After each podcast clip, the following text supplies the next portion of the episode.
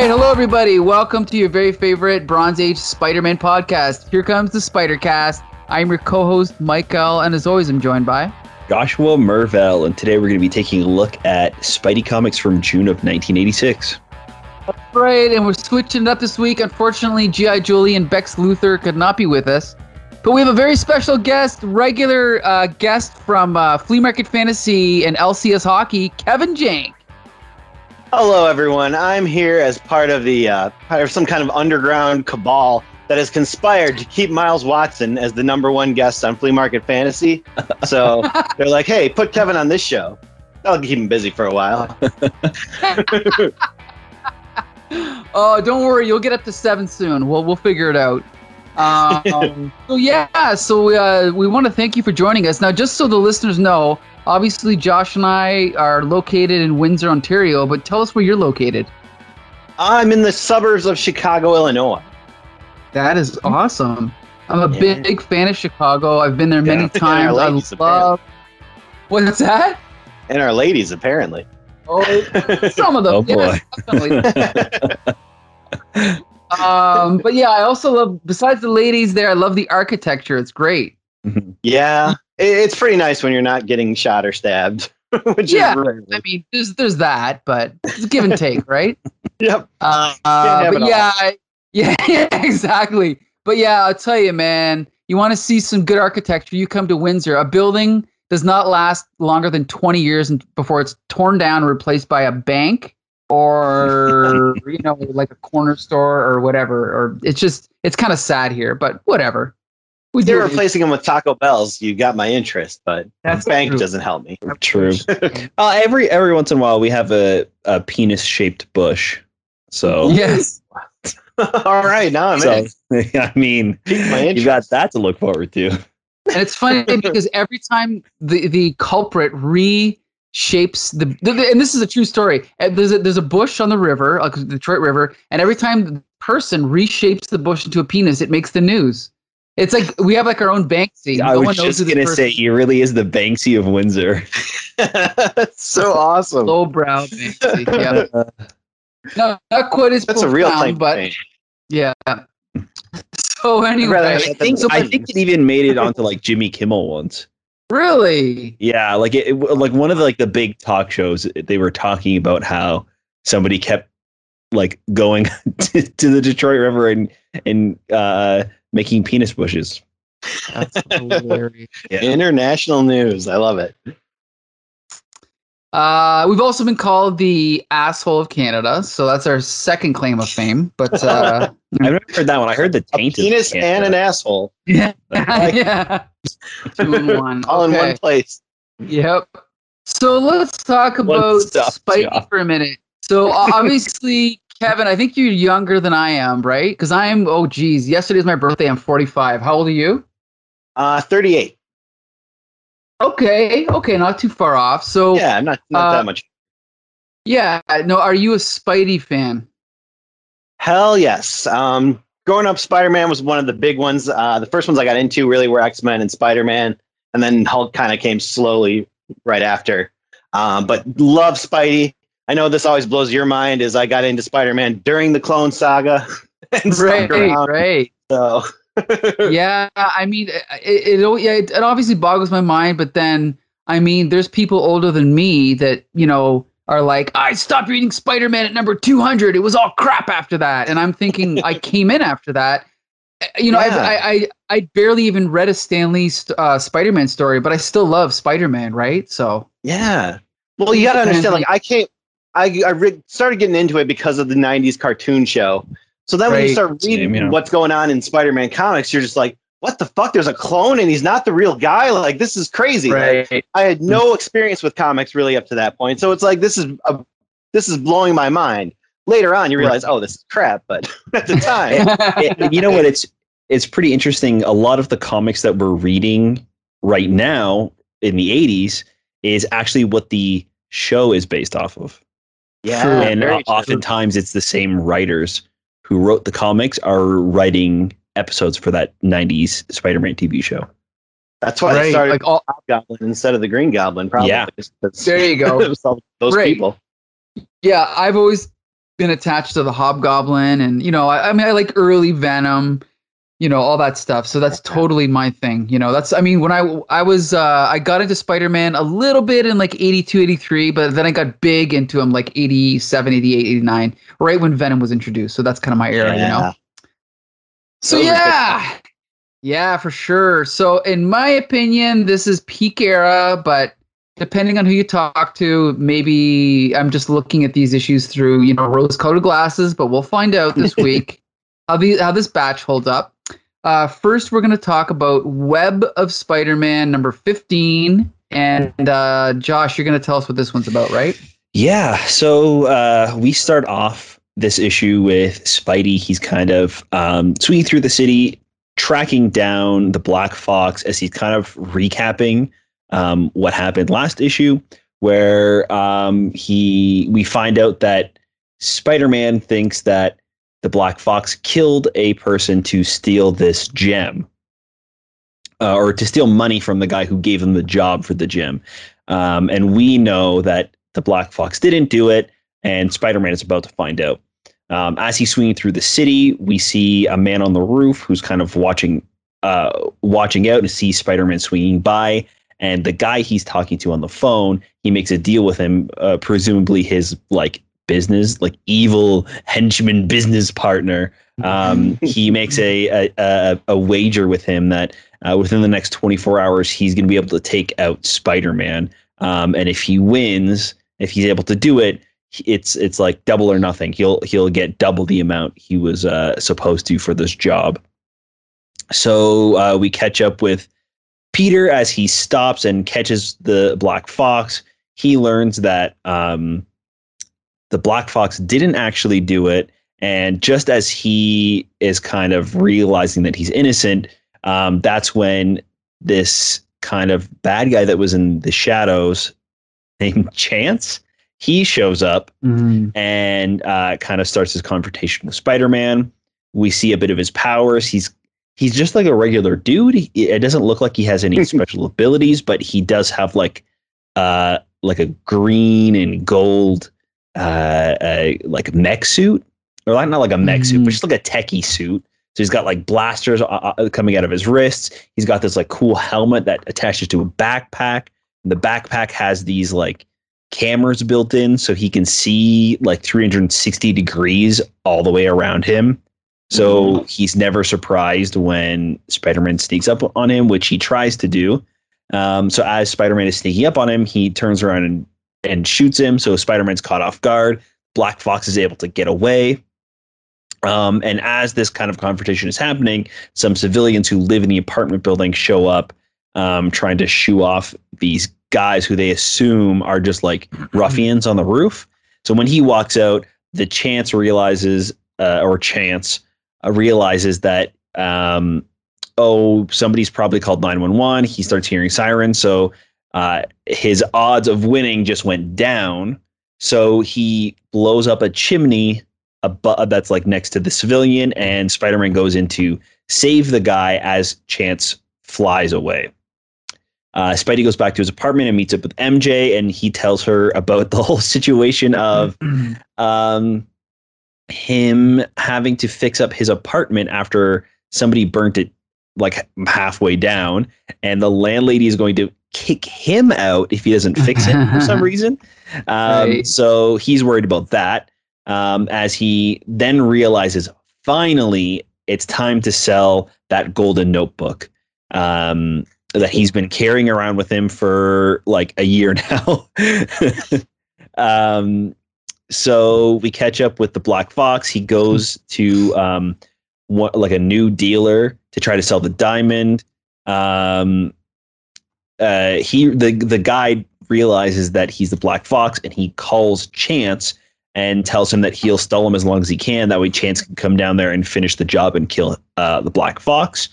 Um, Spider Man, uh, as he's swinging around, also kind of happens to. Uh, I think he happens to just run by, right? Or he, maybe he's still tracking Black Fox. I can't remember how he. Uh, he's got So- a buzz from a spider tracer, right? Mhm. Right. So Yeah. uh the uh, Spider-Man and Chance run into each other as they're on their way to the Black Fox.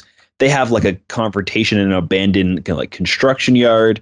Um, uh, Chance is defeated because Spider-Man destroys the backpack and the cameras uh, connecting to his helmet. Um, Black Fox throws the Spider Tracer away and is able to escape um, after getting rid of the diamond, or presumably getting rid of the diamond. We catch up with Peter as he goes back to the like informant, like the jewel salesman.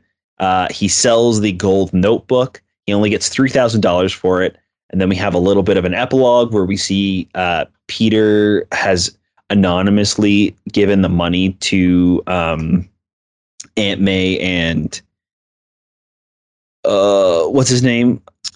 Uh, Nathan. Thank Right. you. I've only read his name what a hundred times. Uh, uh, uh, and then we catch up with um, Black Fox as we see he uh, he made a deal with like the embassy to give back the gem in in exchange for a reward. Uses that reward to go back to Europe, and we see that he's kind of still up to no good in uh, uh, conning people. And uh, the last thing we see is um, Peter thinks he's about to get evicted from his house. He walks in, and his landlady gives him a note, and they both walk into the apartment together. And MJ has completely redone the apartment for uh, for Peter, and um, yeah, that's where we that's where we end things off for this week. So yeah, well, I'll just say quickly, this was written by David Michelinie and drawn by Mike Harris and inked by Kyle Baker. And as usual, I think David Michelinie's script is not groundbreaking, but it's classic Spider-Man to me. Um, Yeah. yeah, I I really like this story. I like pretty much everything about it, and also I think because of Kyle Baker's inks, I think some of the art is incredible, which we'll talk about a little bit later. But uh, Kevin Jank, I want to know what your impression is of this uh, issue. Uh, I agree. It was very good. I always thought of Web as kind of the wimpy little brother of the Spider-Man books, but for now, at least, it, it seems like it's holding its own, and I, I really like this story. Um, just kind of classic karma of a Spider-Man doing the right thing, and you know, Mm-hmm. not looking out for his own interests, but then somebody ends up helping him out because he did good for somebody else. So that's a Right. sweet ending. It's kind of hokey, but I, I like it. I appreciate what they're going for there. Uh, I do have one question for you guys, since you've Mhm. read up on this whole Golden Notebook saga, which they should really put out as a trade paperback. I'm sure it would Should sell they? um, but why does he have to go to like a dirty, you know, criminal Yeah. fence to sell this thing? Isn't it just gold that you know it used to be a notebook, now it's gold because the Beyonder any turned it into gold? Can you just go to any jewelry store and be like, "Hey, Well- here's this thing"? You know, I've I always wondered that as a kid, but I think it's because honestly, considering how much a gold ring costs, again, I don't know how much it costs, but I think a, a, a notebook that size that was pure gold, like he said, what did he say? It's like sixty thousand dollars or something, Mhm. or what did he say? Twen, whatever he did it- said. Yeah, I, I think uh, uh, when when it first came into play, we did um, we did the math, and it was a lot of money. yeah. Like, well, I- we, we found the gold 30,000. prices from from 1986 or whatever it was, and then we like did the conversion rate and everything, and it was a lot of money. Yeah, and you figure thirty thousand in nineteen eighty six. Yeah. Converted to now, that's a lot of money. So I think the problem is, is that if you went to a legit dealer, it, it would just raise too many red flags, you know. Mhm. So I think that's why he's unfortunately gotta go to this kind of underground guy. Pardon me.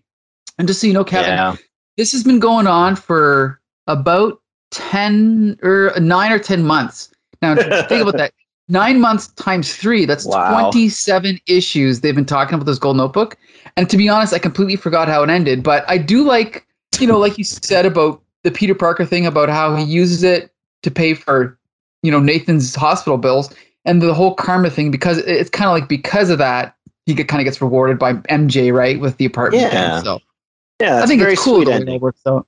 Right, right, Yeah. right. And Chance, he's never been like my favorite villain or anything like that, but I thought this was a good introduction. Um, he's kind of you know the mid tier, like he's not bottom of the barrel Spider-Man villains, but right. he's he's good. He's good enough. Yeah, And, uh, he's got he's a a unique intro. you know motivation yeah i, I like Yeah. the whole chance thing like he, his name is chance and it's all about betting against himself which i think is kind of cool so were you gonna say something josh yeah it's it's kind of an interesting uh i don't i don't recognize chance like i don't remember him um but i so this is my first issue reading about him and he's pretty interesting for being like a c-list just like masked bad guy to stop spider-man in his next story you know it's it's not Right. super deep he's not um he's not really connected to peter just spider-man um like a lot of other villains uh in, in his Right. rogues gallery but um yeah i thought i thought he was pretty interesting and and his little gimmick is great i love kind of um that we get to see a little bit of his personal life and see that he's like he's he, he's a person like he has actually has a personality instead of just you know i want to kill spider-man right right right Like he- this whole like chance thing is like an addiction for him. Even when he's a person, he he leaves it up to a chance, like a, a coin, a literal coin toss, if he's going to tip the uh uh the you know the busboy or, or not the boy, Right. the guy who brings yeah dry cleaning. dry cleaners yeah If he's gonna tip him thirty thousand dollars or not, it's right? great yeah something yeah, like it's that. great Like, it's, idea it's ridiculous. Mhm. thousand dollars, whatever it is. Yeah, it's it's just like yeah. He's like, I got a thousand last year, so I'm way ahead. But really, I mean, how many dry cleanings have you missed out on getting paid for in that year? Like, probably, yeah, so probably way behind. it's pretty cool to see that like this is like not just like a weird gimmick for a supervillain and they've kind of written it into the to his character as well um, Right, it's not it's not right. crazy deep or anything but it, it makes it that much more interesting and fun Right, right, right. Um, and I'll just have you know, Chance does come back in a David Michelinie, Michelinie's uh, his first issue with Todd McFarlane, so he'll definitely Yeah. be back. So that's kind of cool. Uh, but yeah, let's talk about the art briefly. Like we mentioned before, we've we've experienced Mike Harris before. He's been inconsistent, but this issue, oh my god, the inks by Kyle Baker. Even if you want to, um, I don't know if you have page numbers, Jank, but if you want to jump to page digital page four, like when um chance is kind of like looking at his glove and it's just all in shadow like starting there it's like just a run of pages that are incredible and to me the best page or one of the best is digital page 9 when chance is leaning over the edge of the building looking down yeah and then Uh, the oh, panel yeah. on the left with spider-man like standing in front of like the fire that's coming up. Uh oh that, is that the next oh that's the next page. Oh, i'm talking about the page before. Yeah the big the big wide page a, a panel on the page before when he's at the looking down over the edge. No the middle like uh digital page nine um when chance is looking over the edge there spider-man's not on that page yeah like and then the next page spider-man's on it but it's just like again mike harris's pencils on previous issues they look terrible so maybe the inks i think they were by vince Col- colletta maybe this ruined it but like here even the anatomy looks better everything looks better but the shadow work is definitely Kyle Baker. So I'm not sure, Kevin Jank, if you're familiar. I, I keep calling you by your full name, Joshua Murr. Um, but anyway, um, I don't know if you're familiar with Kyle Baker, but he's mostly known these days like for his indie work. Like he did the Pro, and he did. Geez, honestly, I'm not an expert, but I mean, back in these days, I just knew him as a as, as an inker, and I think his work is incredible. What do you think? I like it in some respects, and some I don't. Like this whole book to me was very inconsistent. Like if you Oh, look at the page where uh, where uh, Black Fox is talking to that fence guy, like the faces on there look incredible. Like they're so detailed, they look like real people. But then Hmm. you know, near the end of the book, you see Spider or Peter Parker and his landlord, and you're just like, ugh, this is disgusting looking. uh, let me. I'm gonna jump ahead here to the end. Uh, you mean like the last page? Yeah, yeah, it's not so I good. think I think the thing is is it's a it's it's a little bit like loose, you know, like it's Mhm. almost like uh yeah, it's a little bit loose, but I still think like I don't know if you go back even to the page where Sp- Spider-Man's like ripping the circuitry off of um Chance's back, like I don't know. Again, you could argue that's a little bit sloppy because like his leg is just pure black. So maybe Kyle Baker is rushing it a little bit, but I still think it shows he's really good at shadow work and just placing black. So I don't know. I thought it was uh, mostly it was really good, but uh, he definitely is very yeah. good at the shadow work. I think I tend Yeah. to like more cartoony stuff and Sure. less uh, heavy on the shadows, but that's just you know personal taste. It, it is very, very good. He's very good at what he does. Yeah, he's probably better suited to like Daredevil or Batman or something. But Mhm. anyway, but anyway, Yeah, I it- it yeah, does ahead, seem a little strange. I, I really do like the the art style in this. It does at times feel a little bit too intense for kind of like the lighter story that this is. right, Um, right. I guess it's not super light. Like it's still like it's still kind of like ground level. Um, Yeah, I guess some guy's With- dead. yeah. So like, I I think that the tone was fine. It's not. Um, it's not like in other issues where it's super dark and the the inking is very gritty and like the Right, there's a lot of like you know it, or or or in like amazing a lot of the times the stories are really light and the Right. the art kind of reflects that this i felt like it was like fine i th- thought it went together okay but at times you're totally right the the art is just fantastic in this one Mhm. And the thing is, like I, uh, you know, I keep saying this is when I was growing up. So for me, know, David Michelinie on Amazing Spider-Man and also Iron Man at the same time. This is like the voice of Spy- of Peter Parker and Spider-Man. This is also the like when he does Iron Man. When I think of Iron Man, I think of David Michelinie's Iron Man, right? So like this is the gold standard for me. So I definitely love this era. Yeah, you're right. You could look back at it and say that it's maybe not appropriate for Spider-Man, but I guess it's what I'm used to. So hmm. But anyway, at least I didn't get in on the Clone Saga. But anyway, so uh, no, I, I kid, I kid. But, uh, but anyway, yeah. so anyway, so yeah, I definitely recommend this one. Again, like I, I tend to think of Web Spider-Man as the weak, like the black sheep or the weak link, but this was another solid issue. So I definitely recommend this one. Uh, Kevin Jank, you recommend this issue? Uh, yeah, I definitely do. Um, this was good all the way around. I, I really don't have any nits to pick that are too uh, too large here. I think Web definitely did become the worst one later on when they just started having who the hell are these villains? But for Yeah. now, it's it's it's pretty good. yeah, you're right. You're right. Uh, in fact, it's so good that next issue they reboot it, and it's not officially a new number one, but they actually put on the first on the cover first issue of a new era because the first 15 no. issues were so like inconsistent. So yeah, we have that to look forward to. But anyway, uh, Josh, you recommend this one?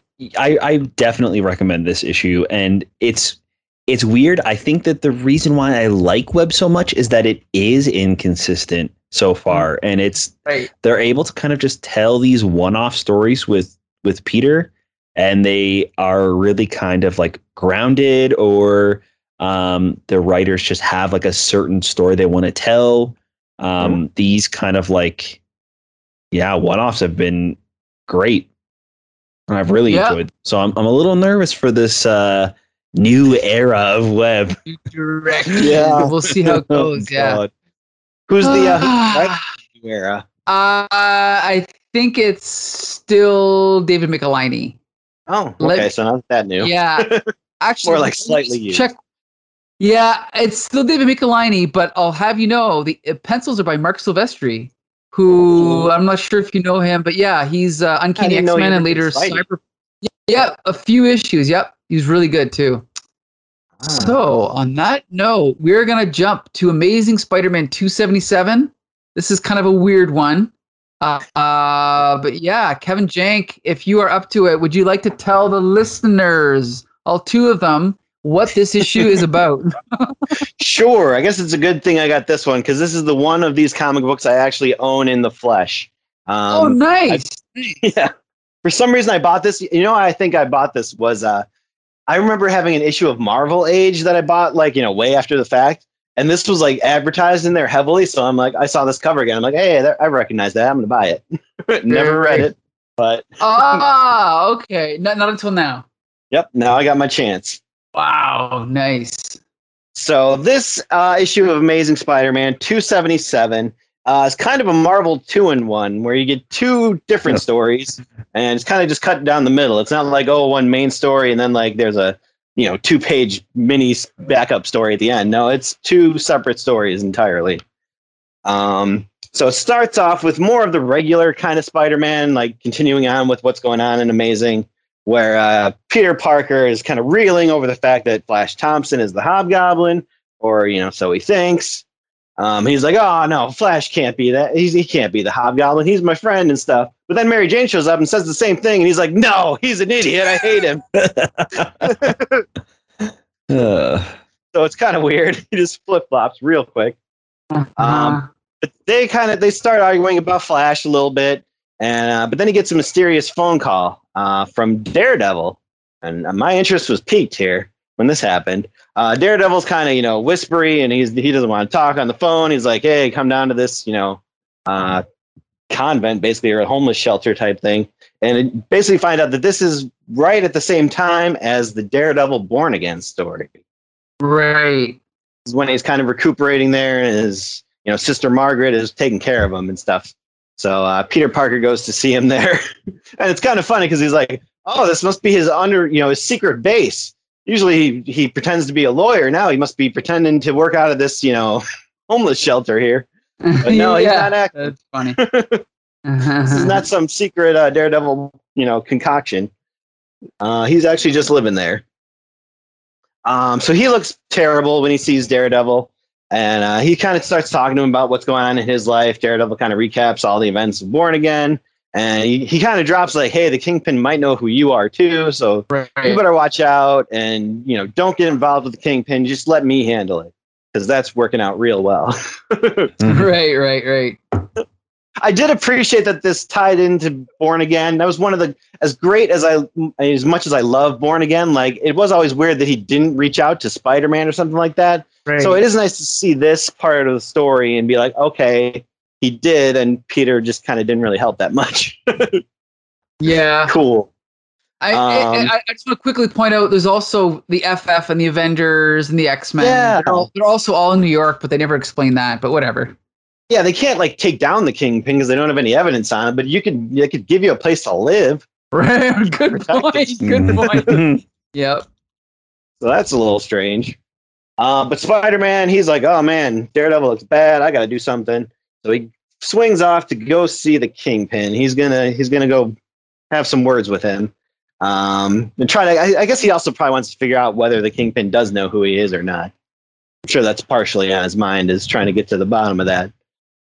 Uh, so he swings off, goes to the Kingpin's, uh, you know, high rise. He sneaks in, and this is a pretty good scene where he starts, you know, saying, "Hey, I, I've heard about what you're doing to Daredevil. This ain't cool." Um, which I mean, just confirms exactly if the Kingpin wasn't sure that Daredevil was Matt Murdock, he knows now. Right. If he thought that tip was false, like now he's he's sure. um, but it's cool because the Kingpin keeps trying to get his like weapons. He's like trying to grab his cane with the secret weapon inside. right. Right. Spider-Man webs it up, and he he's like, "Oh, I'll hit my intercom and get all these guys in here." And Spider-Man blocks him, so he keeps preventing the Kingpin from getting any kind of help, which is pretty cool. And uh, him and the Kingpin get into it a little bit, and Kingpin's just like, "No, like Daredevil's always been obsessed with me. I don't even care about him." Uh-huh. And Spider-Man's like, "I'm gonna get you," and the Kingpin just starts going off on about like, uh, "Oh, well, you're like my best ally, pretty much. Like, you know, you weed out the the weak criminals, and then the strong ones come work for me. So you're like pretty much on my payroll." And he's trying to make Spider-Man feel bad, and he's not totally buying it. Um, and then Spider-Man's just like, "Ah, you're gonna slip up one of these days, and then we're gonna get you." And uh, so he leaves. Kingpin sits down in his chair, and wouldn't you know it, he sits in a pile of webbing. Good to see that after he uh, he stripped a man of his life, Spider-Man's playing pranks on him. he got him back. Um, but yeah, then the Kingpin's just like, ah, you'll see. You'll probably make a mistake before I did. And then he, he calls in his people and he's like, don't no one come in here for two hours. I love that. It's great. Yeah. so good. He wants to wait till the webbing dissolves, so that's pretty good. I like that ending. Mhm. And uh, that's pretty much the end of the first part of the story, or the part of the story that the cover promises that has all the TMs and Rs. There's so many registered Right, trademarks right, in this right. first part of the story. uh, the next part of the story is Cry of the Wendigo. Uh, this was written and drawn, I believe, by Charles Vess. Yeah, I think Um, he did. He did he have help with the dialogue? Let me check. Um, does it say here? I'm looking, or is it? find the uh, Maybe it's the last page. Well, how come I can't find it? You know, I read the original issue and it's like I think they altered this, but um, no, yeah, he wrote it too. You're right. Yep, Okay. yep, Um, this involves a Wendigo, but not the Wendigo. right, Right. right. the one from Canada who eats people and you know is big and white and furry. Uh, not that Wendigo, totally different Wendigo. Um, but there is a a blizzard is basically hit New York City. Um, Peter Parker has a dream where he's out in the blizzard and uh, and then he wakes up and the window's open, so he's like, "Oh, I guess I better close this window." And then he he's he gets in his Spider-Man costume and starts swinging out in the cold. And he's like, "Well, it's a good thing I gave up being Spider-Man." As he's being Ugh. Spider-Man, I know, I know. it makes Yeah. no sense. No, Uh, but he sees a, a, uh, family, like I think they're I think like Canadian diplomats. Is that what's going on here? uh, let's see. They're like, we oh, I think we brought the weather down with us or something like that. Weather from Oh yeah, maybe they are. I didn't realize Must have that. Yeah. totally didn't. Yeah. You should know these people. They're they're rulers. yeah. Uh, but so they they're kind of getting their kid in the car, and a bunch of hoodlums show up, and they kidnap the little girl, and they're like, "Hey, we're gonna make your dad pay, so you know you just be good, and then you won't die." That type of thing. They throw her in a van, and Spider Man follows them, and he they they end up crashing into a snow bank basically. And the little girl gets out of the car. She's pretty much fine. So Spider Man tries to help her. Um, they kind of get away a little bit, and the guys start coming after them. Uh, Spider Man beats most of them pretty easily. Then there's one guy left who's got a gun. Spider Man webs up the gun um, and turns to walk away, basically, like, oh, I guess job done here. But it turns out the guy has yet another gun. Mhm, Who would have thought? Plot twist. Um, he starts pointing at Spider Man. He's like, "Up, I'm gonna get him." But I guess some green arm of this Wendigo creature, which the little girl had been talking about, was like some, you know, I don't know, spirit of the cold or something like that, reaches out and I'm not sure what it does to him. He just screams. We're just like, "Oh, Right. it got him." I guess that's the ending there. Yeah, yeah. Mhm. Yeah. What, And what then- comes to him, I don't know. Spider Man gets the little girl back to her parents, and then he basically goes back home and goes right back to sleep again. And then we see the Wendigo walking away, right? Yep. The Mhm. Wendigo. So yeah, like we said, this is not the Wendigo from like the Hulk and all that. This Not is like at all. the this is the official like mythological Wendigo. So this is a Mhm. different one. Uh, and I'm not sure if you're familiar with Charles Vess, but I think he's mostly known for like I think he did some work on Sandman, and he's got his own creator own stuff. This is actually the second time we've come across him with Spider-Man. But I'm not, are you familiar with Charles Vess's work, uh, Jank? Not at all, which is why I was curious on the cover. It's like featuring Charles West or Charles Vess's Cry of the Wendigo. It's like, why are they putting such a fine point on it when I've never heard of this guy? Yeah, I mean, at the time, I don't know if anyone. Maybe I'm totally wrong. I'm not sure how well known he was, but I maybe it's just because his art was so different. You know, they were trying to drive Mhm. home, like you know, call attention to it. But because I don't know how big he was then. I know he was bigger in like the '90s, but maybe I'm totally wrong on that. But um, yeah, it was different. yeah, definitely. And we'll also quickly mention uh, so the, the the main story is by Tom DeFalco and Ron Frenz, the regular team. Now it's funny because the inks are by Bob Layton, but in this, and I read the original issue, but this, and so did you, Jank. But this digital Mhm. copy, they actually delete Bob Layton's credit, and I cannot figure out why. Huh. They, like erased it from that uh, splash page, which is weird.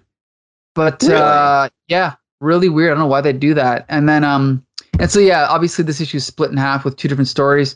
So the I'll just say the first one, I really, I mean, obviously, I think what probably happened is they had this, they had this Charles Vess story. They didn't know what to do with it, so they thought, okay, we'll stick it in here, but we got to fill up the rest of the pages. So what can we do, right? So they had this little mini story with Daredevil. I wasn't necessarily a huge fan of uh, Spider-Man or Peter Parker being called and going to talk to him just because it seemed unnecessary. However, Mm-hmm.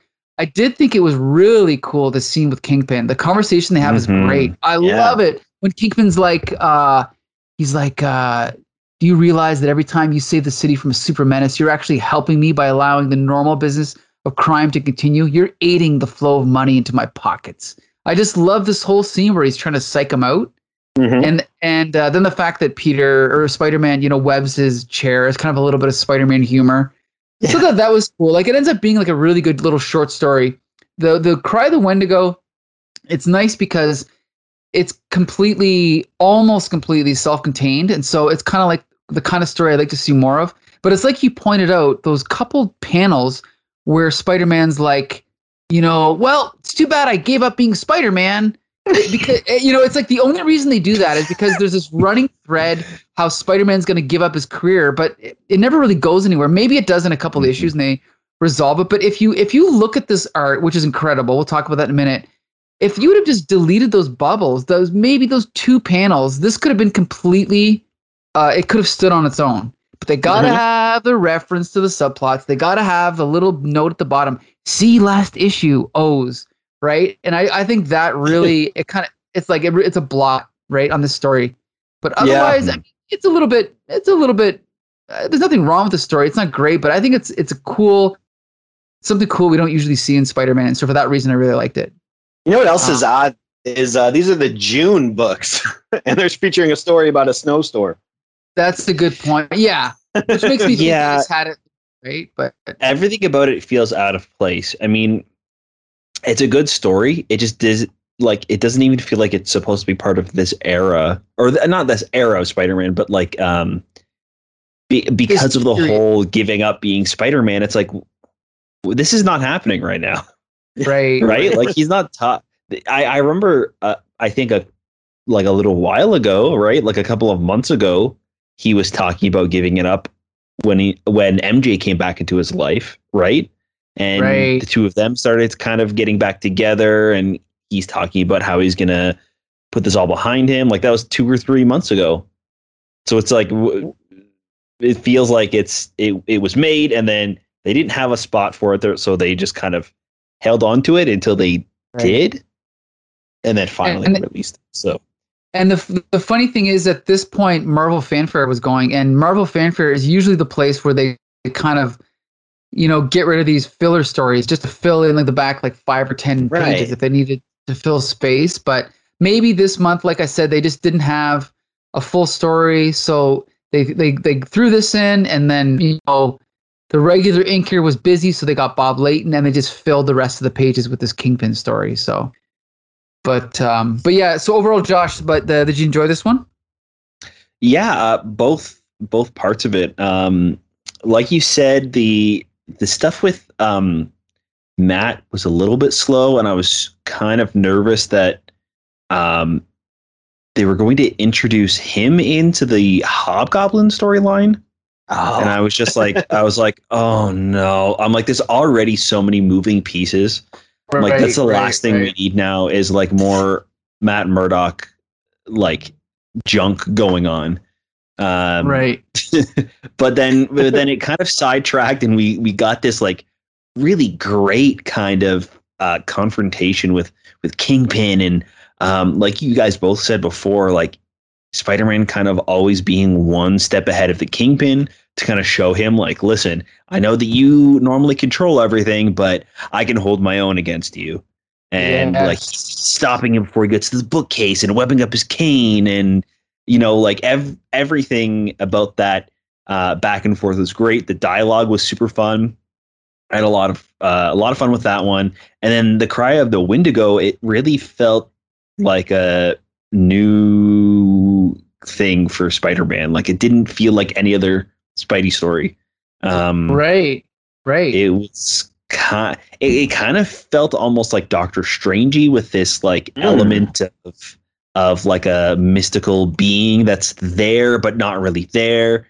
Um him kind of just popping up into the snowstorm and then uh like really just dipping away once once he saves the day. Like it just I, I enjoyed it, and I I'm happy that it was kind of this like one shot mini story, uh, and we can kind of get something new. But um, it was definitely um, new territory, I think, for this era of of Spidey. Right. I should Yeah. also point out there is a Charles Vess Spider-Man graphic novel coming up that we're going to be reviewing soon. But um, Ooh. I di- yeah, I'm a big fan of this art. Uh, Kevin Jank, what'd you think of the Charles Vess's art? I liked some of it. I did not like his version of Peter Parker. he looked kind Okay. of weird and fuzzy to me, but um, his Spider Man was not bad. And like the little girl and the bad guys look pretty cool. But yeah, if it wasn't for his weird looking kind of, I don't know, ol- older man Peter Parker, I think I would have liked it more. Yeah, I mean, I mean, I guess you could say he's kind of a a a, a vert like he's a I don't want to say typical, but he's a Vertigo artist, and that's not a bad thing. But they certainly, I mean, there's a certain way to draw Marvel comics, and people tend to look sort of the same. And I agree that his Peter Parker doesn't look like the Peter Parker we know, but if you just look at the rest of this art, like some of it is incredible. You know, he's like a Mm. classic fine artist almost like like on digital page 22 like the shot of him standing in the snow over the bad guy and then that big close up of the tree in the foreground you know like that's not the kind of thing oh, that's incredible When- eh? when when Spider-Man gets like hit over the back of the head too, and it he's his he's kind of like cast in this red light, Yes. and um, it's right after like his spider sense is going off, and he's Right. getting hit, and like the whack is like Mhm. inside of the spider, both like the spider sense and sense and the impact of the hit. right It's so great and and so fun. Just this like tiny little panel squished in between uh, what's happening in the story. There's a lot of like really fun stuff in this Wendigo story, um, Mhm. which I found actually the other story. Uh, it had some really great stuff, but then all of a sudden, um, there were just like panels that looked super off. in the first story Yeah, Oh, yeah. There were times it was great, that? but yeah, Yeah. like sometimes like it was a little iffy. there's pages where like there's close up of close ups of Kingpin's face, and it Uh-huh. cuts back to Spider Man, and it's like this really intense moment, and then all of a sudden, Spider Man just looks like uh he looks like Spooderman. oh Spooderman. uh is that the japanese one or no No, it's it's like the it's like the like a meme version of of Spider Man. It's just like crudely drawn. oh yeah okay i see yeah i'm looking it up yeah we're It's, yeah uh, i know I'll drop it in the It's digital drop it. page. Uh, what is that? I can't. Eleven. When he's and his Right neck here. is kind of like bent over. yeah. It's so strange. Now I have to I figure just- chat. Okay, hold on a sec here. Oh, And yeah, yeah, that's exactly the I, one. Made a little edit. I made a little edit there to show you. it looks all Yeah, identical. it's fast looking. like it's so oh, that's amazing. Uh it's yeah so I, I really did enjoy the art for both of them um but for some reason that first story had like some really weird moments where it might have just been rushed you know what i mean? Like some panels are just quickly done to move on to, to others or deadlines are coming up but um that wendigo one was super fun and uh uh, I also really like how the the Wendigo itself was drawn, where it's not really. It's got almost like an abstract creature. Great. We never really see it in like Yeah, full you don't see it much except for that title Yeah. page. Yeah, and even that, it's like like mixed in with the storm, and he's like s- the Wendigo's like screaming, and the mouth is like open and like like like stretched out into the the snow that's being blown. Uh, yeah, there's some some fun stuff in there. Yeah, like the thing, the way I uh, see it is Tom DeFalco and um, what's his name, Ron Frenz. They they know how to draw comics the Marvel way, and I love them for that. But they certainly don't have any aspirations to be like to make it great art. They're just like I'm not to say they're churning it out, but I don't think they really care if one panel looks bad or one scene is bad. They're kind of just like, hey, it's only comic books. We're on a monthly schedule. Yeah, right. Whereas Charles Vess is clearly more of like a fine artist, and he again he, he might have taken six months to draw this story. We have no idea, right? Mhm. So it's two completely different things, and yeah, I like them both for two, you know, for different reasons. Hmm. Yeah, like I wouldn't want every Spider-Man story to be like the Wendigo one, but I definitely did like it. So yeah, it was a nice change of pace. yeah, the, yeah, the art. This is what I was talking about earlier, where the art and the story really led itself to each other. Like they're Right. they they go hand in hand. Um, I don't know if I would have liked the Wendigo story as much if it wasn't done in this style. Like if it was done like It was the first Friend. issue. Yeah, like it's right. it's right. not that it would be bad art. It's just that I don't know. There's something charming about this, like more artist like style. Like Right. it's it's like you were saying, like more of a fine art. Right. Um, it yeah. It, it I think it really elevates this kind of simple story of Spider-Man saving a family in the middle of a snowstorm. yeah, and I mean, oh, sorry, go ahead, Jank. I, I could see why they gave him a graphic novel of Spider-Man to do. Mhm. Like this is definitely an interesting take on the character. Right. Yeah, Yeah, and, and obviously he, you know, since he also wrote the story, he's probably interested in, you know, mysticism and fairy tales and all that. Whereas the first story is clearly a straight ahead superhero story, right? So Ron Frenz' art fits that better for sure. You know what is weird is um, we've technically read four stories this week. This was that era where they couldn't decide, you know, if Spider-Man was wearing the red and blues or the blacks. Right. Mm. You'd think, if anything, if any of these stories he should have been wearing the black was the one where he confronts the Kingpin. Like if you're trying to be more intimidating, right. that's where you want to wear the black costume. Good point. Good point. That's the one he's wearing the red and blue. Yeah, there was definitely no rhyme or reason. It's not like he had like a stealth costume and like a fun costume or a day and a night. He just put but basically one of them gets dirty or smelly or covered in soot, and then he has to wear the other one. That's pretty much why he changes them, you know? That's the only reason I wear different clothes. Yeah. exactly. So yeah, uh, okay, so I definitely recommend this one. It's a bit of a weird issue, but I mean the the first story is better than average, Amazing Spider-Man, and the second story is definitely something different. So I recommend this issue. Uh Jank, what about you? Hundred percent. Yep, these were two good stories. Um, I don't know that there was much to tie them together.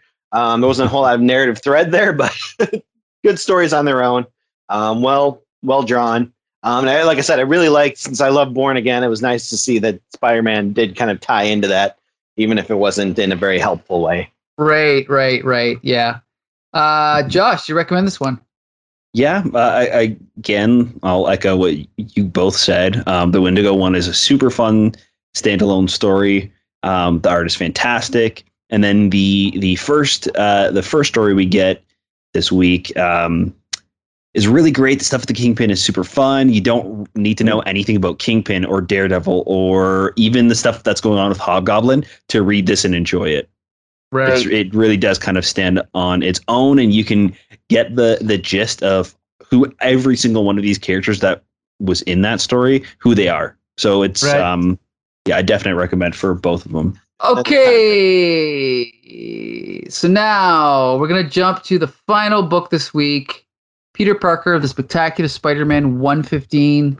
This is a guest appearance by Sorcerer Supreme, Doctor Strange.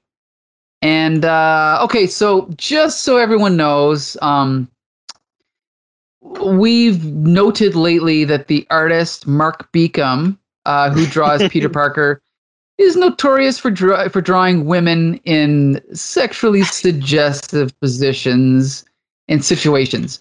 Now, Let's get to that this, this opening well this opening scene is gotta be the most ridiculous because the narration says uh, this is Brenda Berman. She hates being alone, uh, but she's used to it. She got used to it in high school when terminal acne and a dumpy figure made her an outcast. Well, judging by the way she's drawn, I just don't see it. Uh, she's drawn very, you know, like I mean, she has loose clothes on, but her body looks perfect. Her face looks perfect, just like every other woman drawn by Mark Beachum. So that's a little bit odd. But I will just talk about the plot and we'll talk about the art later. Okay, so basically, we have a woman walking to the street. There's a tough guy following her. She's about to get uh, raped and mugged and or raped. By a gang dressed up as uh, Captain America, the Hulk, Spider Man, and uh, I don't know who that's. Is he dressing up as Hank Pym? I don't know who the other guy's supposed Yeah. to be. But um, you know, nobody. might so actually be Rick Jones. Yeah, there you go. Uh, no one wants to be Rick Jones for Halloween, right? But anyway, um, so then Spider Man comes in, saves the day. Then we cut over to a scene with uh oh they they mentioned Chance, but this is someone talking to the foreigner. Oh no, is this Chance? No, this is the foreigner. This Yeah. is the foreigner, right? I got confused Foreigner. because That's there's a little bit of One of of my favorite Yeah. villains. yeah. There you go. Mustache. What's that? He doesn't have that cool pencil thin mustache though. That's Oh, how you right, tell right. seen apart. So, th- so then, uh, yeah, so this is the foreigner who's going to become a bigger character later, but we kind of just get a little, a cool scene with him where he tells this guy, he's like, um, pardon me, he's like, uh, oh, he's like, uh, uh, for your fee, I offer a challenge, two identical boxes, and we see these little, like, like almost like whatever, like tiny boxes on the on the table. One contains half a million quid. The other has a very touchy snake. Open one. Well, what if I'm wrong? You'll die. So that's a kind of a, a little, you know, a, a nice little scene to introduce this character. And just like Chance, he had his little gimmick, and this guy has his gimmick. Of course, they're the same gimmick, but that's okay. Mhm. So anyway, the only This one's great. you know, They're, both of the boxes had the money in it anyway, so they should have just gone for yeah. it. Yeah. So then we cut over to a scene uh, straight out of you know an Olivia Newton-John movie where uh, Black Cat is dressed up in her workout gear and there's like a mo- it's like it's not really panels it's like a what do you call this a montage not a Like a montage collage. what is it collage like a collage of her like working out like one two three four five six shots of her working out in different positions. It- basically just an excuse for mark Bre- Beachum to draw like a, a beautiful woman which is fun yeah, it really is just Good to remind us that Felicia is a beautiful woman and uh, nothing really else happens. yeah it doesn't really advance the story Hmm. I actually posted this on Facebook, uh, like not this, but previous uh, examples of this, and most people agreed with me that it was ridiculous. But there's always that one guy that's like, anyone that thinks this is outrageous is secretly uh, contributing to the oppression of women, and I'm like, shut the fuck up. Anyway, okay. So I blocked him. But anyway, okay. So back to this. I find it So- very surprising that you were in a Facebook Facebook argument. yeah. Well, I, Sounds I like- also I'm I'm shocked because I thought they banned you. oh, oh, like today I was almost banned again for seven Oh. days because I posted a, a, a meme with Hitler in it, but it was an anti-Hitler meme, and so I had to dispute it. And apparently they got their guys on it, and now I'm not banned. So anyway, it was going to be a weird start to my Sorry. but what's that? You'll find a new reason to get banned tomorrow. It's Yeah. okay. Gotta try I'll call someone else white trash on Facebook. But anyway. so then we cut over to Peter Parker, who's uh, getting the gears from um, Kate Cushing. Or no, jo- which one's her boss? Is it Kate Cushing? Yeah. And Jordan Mercado is the other photographer.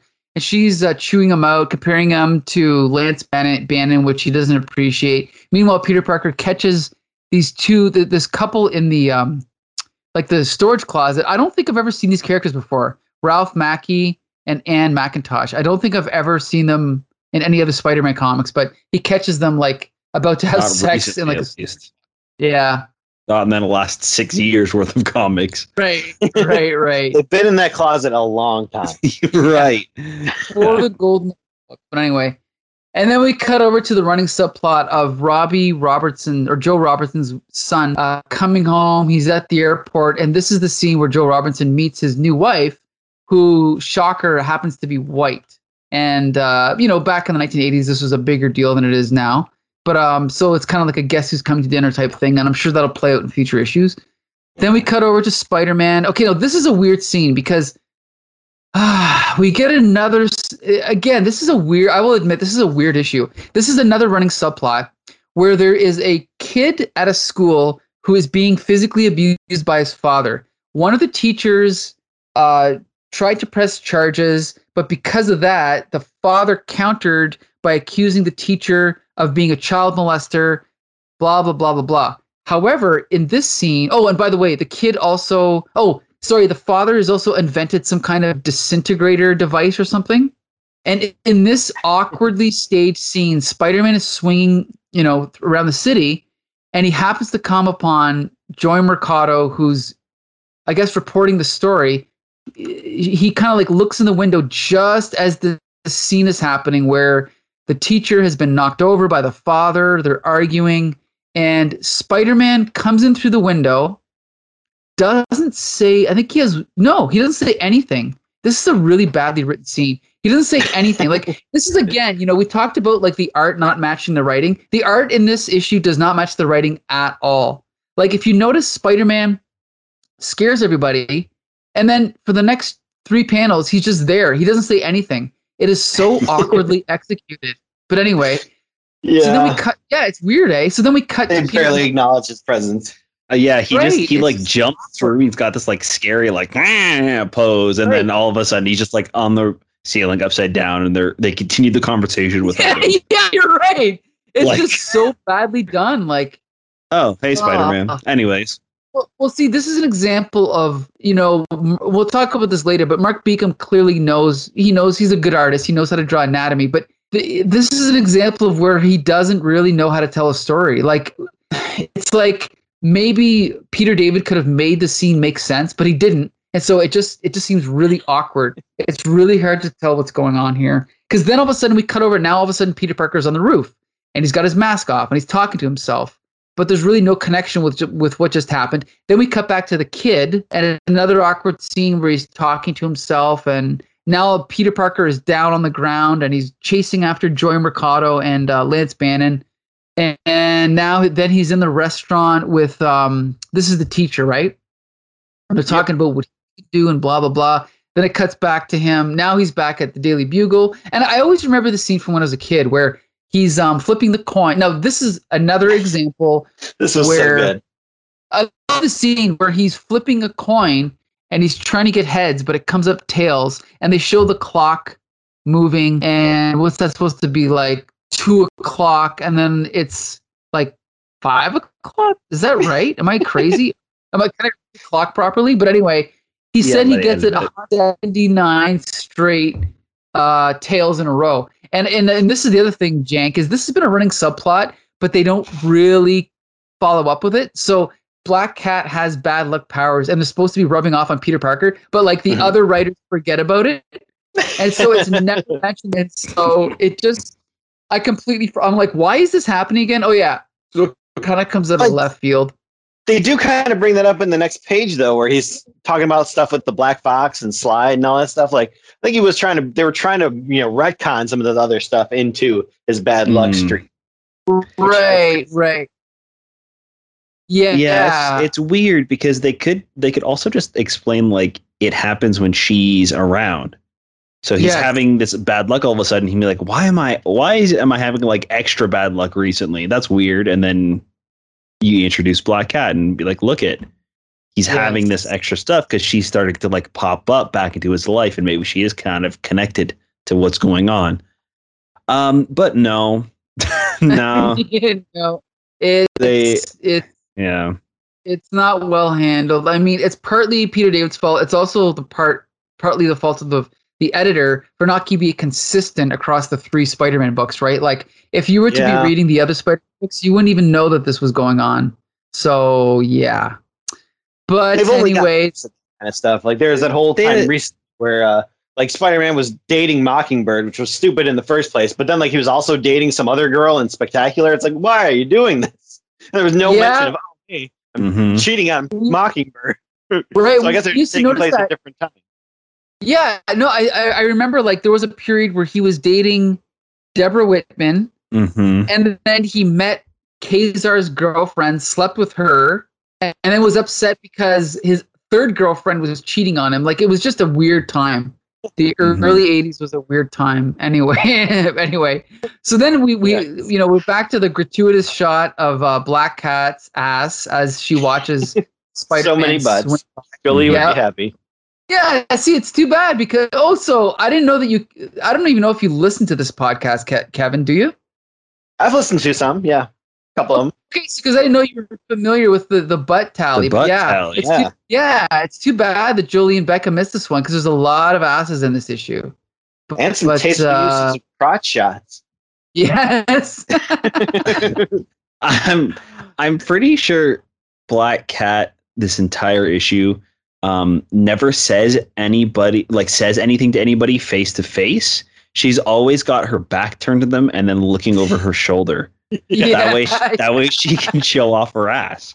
So really Right. this is like the ass issue. And there are there are I mean there are still the classic Spider-Man asses in this one too. So I guess Yeah. I guess there's enough to go around. Equal. I like the one where uh, like it looked like his ass and his legs were going in a different direction than the front of him. Yeah. Yeah. He's like Yeah. saved right before he crashes through the window. yeah. Yeah. Um. So anyway, um. So I I actually love. Like, to be honest, this issue is a weird, but I do love this ending. So Peter Parker goes to Doctor Strange because he figures that something's going on, and so he wants Doctor Strange to figure out what it is with his luck. Just at that exact same time, Black Cat goes and robs. I don't remember who who she robs. I don't know the, the significance of this person, but just at the same time, Doctor Strange is figuring out what's going on with Spider Man. Black Cat is mouthing off to this big tough guy with no. I mean, he's dressed like a freaking wrestler. He has like it, they're not even like pants; they're like tights, like wrestling tights. Uh, what are they called? Armbands with spikes on them, and then a mohawk, right? Yeah. Um, and just at the same time that uh, Doctor Strange is figuring out and curing Spider-Man of his bad luck powers, he Doctor Strange points out he's like, I'm kind of worried because this might affect the source of your bad luck. Just at that exact moment that she's about to get punched is when she loses her powers, and she's expecting this um this overhead fan to unscrew and fall on the guy's head, but then she loses her powers, so then she gets punched out. And Spider Man is happy because he's been cured, but we cut Mhm. back over to Black Cat, and she looks like she's about to have uh, a form of intercourse that is usually only covered in a Hindu book of you know sexual posi- posi- position. But uh, but anyway, we get this really good shot of this wrestling guy standing over top of her- her, and that's pretty much it. That's the cliffhanger. So she's about to get her ass kicked. Spider Man's happy. The end. So Yeah, it's it's very much akin to that like Spider Woman uh cover. Yeah, famously Not- awful. not Like it's that. it's like the same exact pose. It's uh, right. it's bad. Right, you're right. So yeah, this was an awkward one. I like I, I had it as a kid. I've read it many times. I've almost got it memorized. There's some things about it I really like, but overall, a very awkward issue. Not helped by again the art not quite matching the script. Um, there's a lot of unnecessary subplots. Like there's too much in one issue. Like this is not really one story. It's like five subplots, right? That they just touch on as they go. So, Yeah, but- ooh, That's kind of Peter Ooh. David in a nutshell. Like he's always Yeah. playing the long game. He's not in it for just an issue here and an issue there. You know, well, here's the I, thing. Hey, go I, ahead. I, I Go ahead. agree with you. He he does kind of always have that in his stories, especially with Uh, like really Peter Parker. They they always have these like subplots that they refer to, and then they get back to the regular story. This one, I couldn't tell you what the main story was. the whole Right. thing was like weird subplots that they kept like cutting back and forth to. Yeah, Like, I, I- can see that. I, I don't even know how to like describe this issue as like a story. Well, here's the first. I just want to ask Kevin: Are you a fan of Peter David? Oh hell yeah! All he may be my favorite right. comic book writer. If not, he's right up there in the top three. Oh, and Becca and Jolie were not here this week to hear that. Because Peter David is definitely one of my favorite writers. He's the first Hell writer yeah. I followed by name, and he's probably the reason I like Spider-Man to this day. Like, like this this run on Peter Parker is why I love Spidey. And so far, I've got nothing but bullshit from from Becca, Julie, and Josh. And now two of them are not here, and I've got I've got my main man Kevin Jank here to back me up, and then Yeah. but that's so on Hopefully, Josh. they listen to this. They'll find Yeah. out later on. Well, they won't read these issues. They won't listen this episode, but whatever. Um, no, I will say one thing though. You're right, uh, Josh. This doesn't. It's if it would have had like a main story and then cut like if in it should have been like this bad luck thing should have been introduced in like the first couple pages, but it's not really right. Mm. There's nothing in the Right. first couple pages that that you know hints that that's what this is about. We get one page, you know, three scenes of that. Sorry, three pages of that. One page of the foreigner. Then it's Black Cat. Then it's you know Daily Bugle. Then it's Joe Robertson. Like I, I understand again that's going to come later, but do we really need to juggle five subplots? Then we get the kid. So that's that's literally five subplots, right? So Yeah, it, it's also weird too because if if there's somebody that's going to be coming in later on, like let's say for example the Joe Robertson, uh, the Robbie Robertson storyline, um, are they going to recap what happened at the airport, or are they just going to jump in and like not explain it? You know what I mean? So it's like, is it going to Mhm. just be a repeat of this like little thing that they put into this issue for some strange reason, or are they just going to not mention it at all and then uh, p- readers are just going to have to get caught up? Like, why not just tell that story as a whole? And like, it, I don't know. It just seems like I- I'm cool with like a referencing or hinting at things that are going to be coming later, but this really feels like um they're mixing up the pe- they're they're like mixing up the puzzles, right? Like if, if Right. each story is its own puzzle, they're like, okay, well, well, we could just put this piece with this puzzle instead, and then this piece can go on this one. It's like, whoa, but like now I can't really see the full picture because I've got the full picture, but there's pieces missing, and in its place are pieces that don't belong here. You know what I mean? You know, it's like, I kind of yeah, get the whole yeah. picture, but at the same time, I'm it's it's distracting having to look at these pieces that don't feel like they belong in the story. Yeah, I, I get it, especially in what you say about how there wasn't one main storyline. Um, like especially if you look at the cover and you're like, oh boy, Spider-Man and Doctor Strange are gonna have an adventure. Like, no, not really. it's in about two Yeah. pages at the end.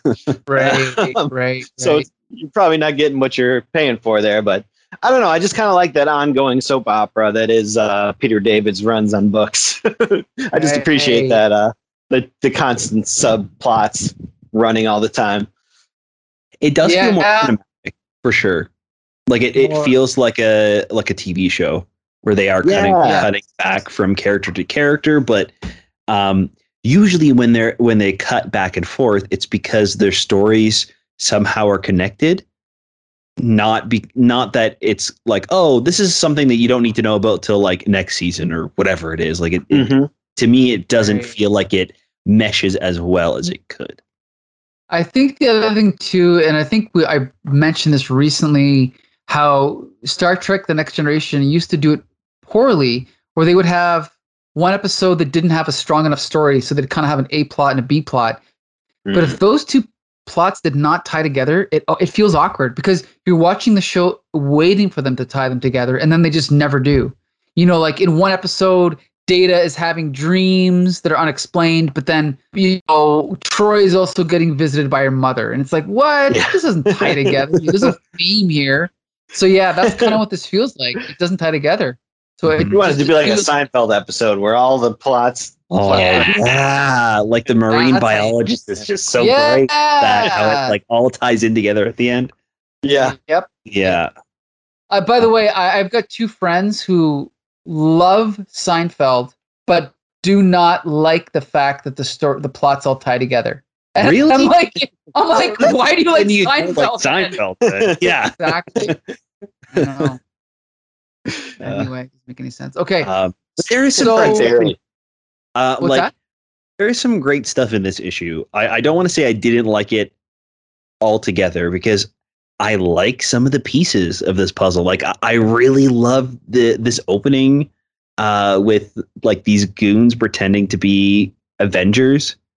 Right. So they're they're like hidden, but like also like if they're ever like reported to the police, it's like yeah, Captain America and Spider Man came up and like mugged me in, in the middle of the alley, right? It was Like, it's- totally the Hulk who had to be normal. right, right. but Yeah. it's still like it's interesting, right? It's not just like Yep. some hooligans. It's like these guys kind of have something unique and fun about them. Uh, the guy who's Yeah, they're pretty fun to be for rapists. yeah, sure. yeah. Well, uh, the guy who's Captain America grabs a a, a, a garbage can lid to protect Yeah. himself against me. so he's like swinging around what looks like a shield, and like uh, there, there's it's there's something interesting and fun is happening. And I like that the Hulk guy was like Hulk stomp. you can't really get Stomp. right. Yes. uh, but then we cut over to like this weird thing with this dude. I can't even remember his name. Not Chance, the foreigner. Foreigner. right? It's just like I, I guess he's kind of cool. I, I don't know. He's only cool because you're telling me he's doing something cool. I don't think this box thing is that interesting. It's like Uh, I think it's so. I don't mind. I think it's cool. yeah, it's a cool quirk. it feels like Chance, but worse. You know what I mean? You mean better? Mm, like I, I enjoyed what was going on with Chance way more. Where it, it Uh-huh. felt like more like an addiction. Like he's he's addicted to gambling, and it's kind of like ruling his life, and that's why he does this like whole Chance gimmick, right? Like even in his Yeah, he's like life, he's doing like a it. Guy addicted just to like- gambling, whereas like the foreigner's like Jigsaw. He just wants to mess with people. yeah, he's just like a, a bad Bond villain. Like he yeah. kind of like weird traps and gimmicks to because he's a bad guy. um, but yeah, I don't know. There's there's some fun stuff that happens, but for me, it just doesn't like work as a whole, as a story, as a book. Yeah, I, I will say that again. I, I read all three of these issues when I was a kid, and this is the one that stood out. Like Peter David's always stood out more to me, but um, I, I can agree that looking back, Web is probably more of a consistent story. But there's definitely moments in this that stick out more. Like I just think Peter David is a more creative writer, and and uh, and, you know, was memorable in this one. yeah, his dialogue is always so good. And um, what was I going to say? Another thing about him is like you know the whole gag about the the hoodlums dressing up as Avengers. That that kind of thing may be commonplace now, but I'm telling you, in in the back in these days, the only other writer I can think of that would be that kind of self-aware would be like Steve Gerber. Like there was no other writers that were. I, I don't know if you want to call this like um like postmodern or meta commentary, but no other writer would even think to put in. It's not just funny; it's also you know again just who would even think of this? Just these bad guys dressing up Halloween masks that are Avengers. Mhm. Like again, he, it's just he just adds that little extra element of uh, creativity. I, I think that most other writers at the time didn't have. Mhm. Yeah, So- he was kind of Joss Whedon before Joss Whedon with all the, the meta stuff and the Yes. commentary references and stuff like that. Yep. I like I remember reading um Peter David's Incredible Hulk and um you know the Hulk saying something something okay I'll be back. And then Rick Jones is like oh great now he's the Terminator. And I remember uh, you know as a kid going whoa, whoa, whoa, like like I never in 5 years had I read a pop cu- like these guys actually understand pop culture you know because comic book dialogue at this time was mostly so wooden and kind of stilted and it, it seemed like out of touch and out of style but Peter David was again, like you said, he was ahead of his time. He was like Joss Whedon, but tw- you know, 10, 20 years earlier. So You know what my favorite one was? I was rereading uh, the early days of his X Factor run uh, Oh, recently, yeah. and you know Val Cooper was the was their uh, government liaison, and uh, she was talking about like oh the cases that the X Factor is going to look into and stuff like that. She's like, you should hear the stories I get from my brothers in the FBI. They've been looking into this case of this like dead girl wrapped in plastic. I'm like, oh my god, oh, nice. Mm. saying that Dale Cooper from Twin Peaks is Val That's Cooper's awesome. brother. I'm like, oh, that's Oh, so I good. didn't realize that. Val Cooper, Yeah. oh my God. I was so would not have got that when I read it as a kid. That's hilarious. it was so good. Made me so happy. Uh, so yeah, uh, let's talk quickly about the art. Um, this is a different inker than usual. This is Bob McLeod who penciled "When Cometh the Commuter," and we've talked about Bob McLeod before. I think the inking on this issue is incredible. I mean, we talked about the gr- gratuitous ass shots, but it's clear that this is a great artist and a great inker, especially the shots that are clearly just the naked human figure, you know, colored like a, you know, either Spider-Man costume or a black cock, black cat costume. But I think the art on a technical level is really good. Uh, Right. Jake, what do you think? I, I agree. Yeah, the art was really good, especially even some of the faces, like uh, Peter Parker when they're at the diner, like getting dinner. They got that really close-up shot of his face. I thought that was very well done. Um, I had never really yeah. seen much of this guy's art, but I really liked it. Yeah, Josh, what do you think? Yeah, there's some really uh, great stuff with the inking in this issue. Um, the like the lighting and the coloring too really kind of um, uh, uh, blends well with the inking, uh, particularly with the kid who's got the like the pink glowing of that superpower that's Right, going right. on, and uh, the one page that's like all black, um, and then we we have like the panel in the middle that has like a gray to white gradient, and we see that Right. there's like a spotlight on him and how it's like broken up because he's standing in the middle of it and there's some really fantastic stuff in this issue Yeah, it's another example of where this guy is obviously maybe not a great comic book artist or cartoonist, but he's a great artist, and he probably um, I think he went on to probably you know better things, you know, Mhm. for lack of a better term, like higher paid gigs with maybe advertising and stuff like that. But he is clearly a great artist. Like this anatomy here is incredible. Like you know, Mhm. you mentioned the close up of Peter Parker. There's also the one on digital page nine, the close up of the guy uh, right after he, he's looking at the two boxes, like that close up shot of him, like the the detail Mm. on his face is just incredible. You know, so yeah, you can take the dialogue 100% out and it the the, the art still tells a story yeah, yep. Yeah. Of course, not Agreed. always though. Like that awkward Well. scene later. Yeah. When when Spider Man confronts um you know the, the the father and the teacher, that's a weird scene. But uh, yeah, but anyway, you know i think with without dialogue at all it makes it maybe better because we can imagine that spider-man comes in and stops something that's about to happen but instead leave. Right. Like, well, the the whole story, like the the scene kind of ends at that point, right? Like, I yeah, Yeah, pretty much. They kind of wrap it up after that. They're like, we can't talk shit in front of Spider Man. Yeah. He doesn't go over backdoor shenanigans. yeah.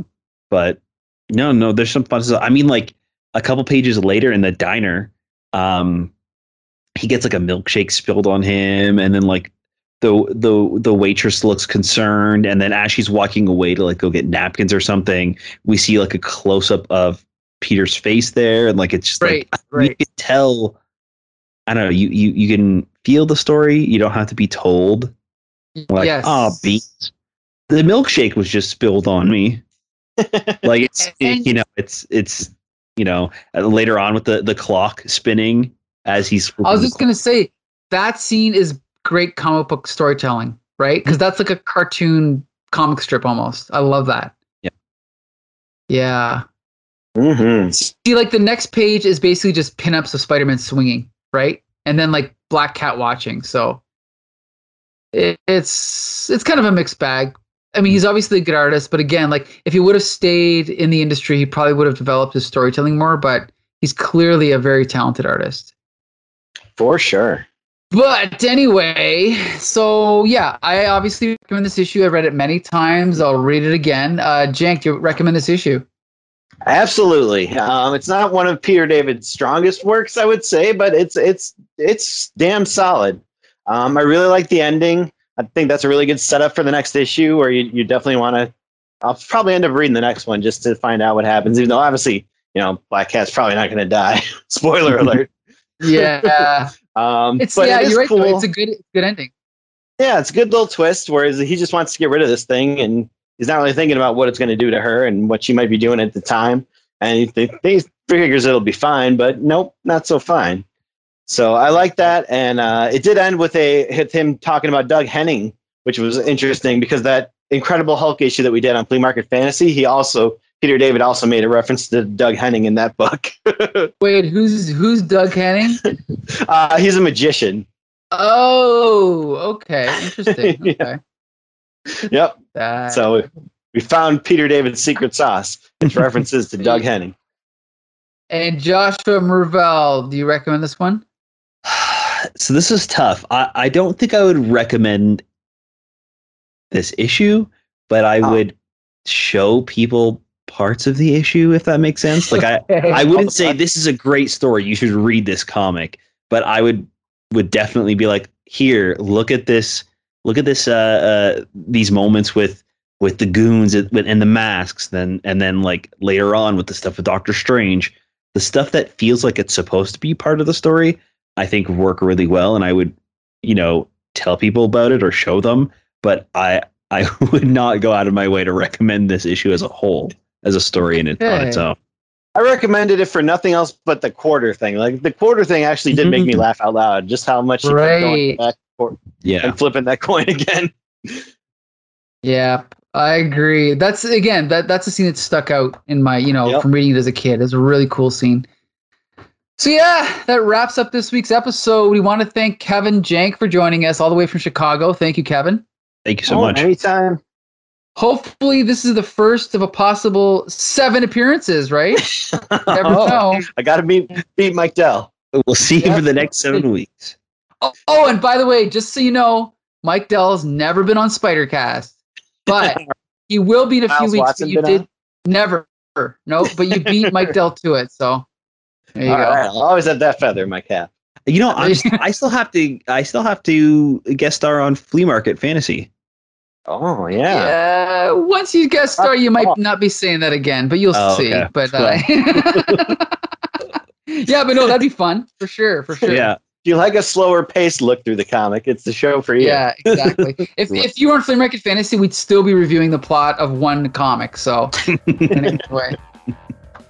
Anyway, but yeah, so we'll definitely have you on again. Uh, and like you said, you're you you're probably gonna read the next issue. I hope everyone reads uh, next week's issues because Web of Spider-Man at number 16 is rebooting. Uh, the cover says, "Don't miss the first issue in Web's daring new adventures into mystery and suspense." So join us next week for the the look at Web's new direction. Um, Amazing Spider-Man deals with the revelation that, uh, well, the false revelation that Flash Thompson is the Hobgoblin and the return of Scourge, the guy who just kills random Marvel villains. And then Spectacular Spider-Man features an early appearance by Sabretooth, looking slightly different from the way that we're kind of used to seeing him. So be sure Yeah. to join us. And uh, yeah, skinny Sabretooth, right? yep.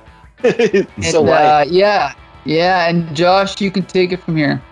Yeah, we want to thank you guys so much for listening to the podcast. It really helps when you leave us a review over on Apple Podcasts, or you can drop us a line on Twitter at, at HCT Spidercast.